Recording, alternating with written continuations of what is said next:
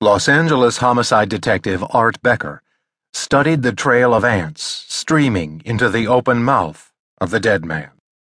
After a minute, he hefted his portly frame upright and waved to his new partner, Rico Chacon.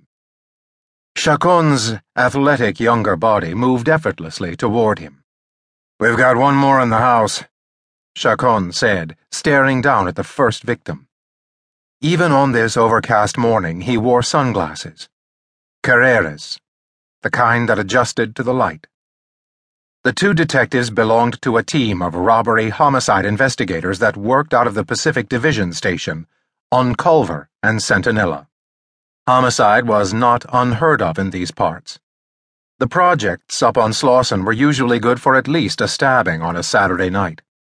There was a block on Short Avenue where every other graffiti-covered house was for sale, the signs riddled with bullet holes.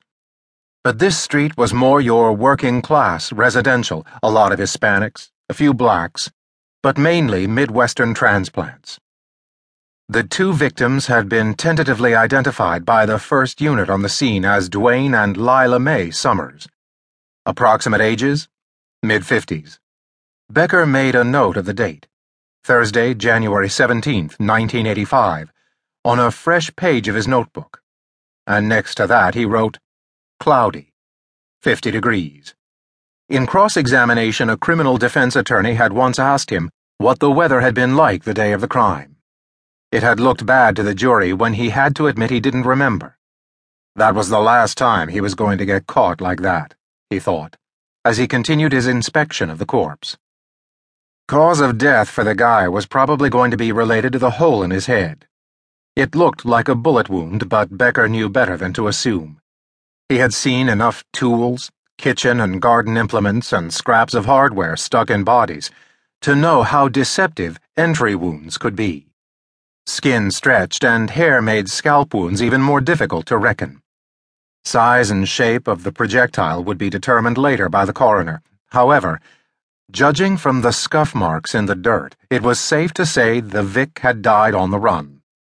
Becker looked for scorch marks from muzzle flash, but found none.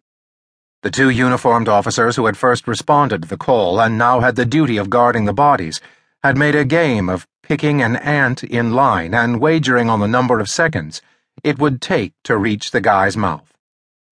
"Just to the lips?" Becker asked. "Or all the way inside?" "Inside," the taller of the two uniforms said. Becker noticed a little piece of machinery sticking up out of the dirt. He kicked at it with his toe, and it came loose from the ground. The piece of black metal was an inch long, cast in a figure-eight pattern. Not a tool, he decided, as he stooped and picked it up, but some sort of hardware. Two round, half-inch stainless steel prongs, their ends grooved, connected to the figure-eight-shaped flange. He turned it back and forth in his hand and showed it to Chacon. "Know what this is?" "No. Maybe a car part." "Let's bag it," Becker said. Chacon put the piece in a little plastic evidence bag on which he recorded the date and location. "Who's the mope?" Becker asked, indicating the middle-aged white man sitting within the outside layer of yellow tape. Two perimeters had been erected. Tape one protected the interior scene, the second, encompassing driveways on either side of the house and part of the street, formed a staging area where the officers, witnesses, and forensics people could operate and be separated from the public and media. "Neighbor," the second uniformed cop answered. "He's the guy who found the D Bs and called it in." "What's his name?" Chacon asked. "Johnson. Cal Johnson." Becker nodded toward the house. As primary officer assigned to this case, he made the call on how they would proceed. Before speaking to Johnson, he wanted to familiarize himself with the entire crime scene. He walked around an anemic flower bed of mostly dirt and dying daisies and stepped up the single wooden stair leading to the front door. To the right of the door, a rusted hibachi sat in cement. The woman's body was just inside. From the neck down, her body faced the ceiling. It took him a second to realize that he was looking at the back of her head.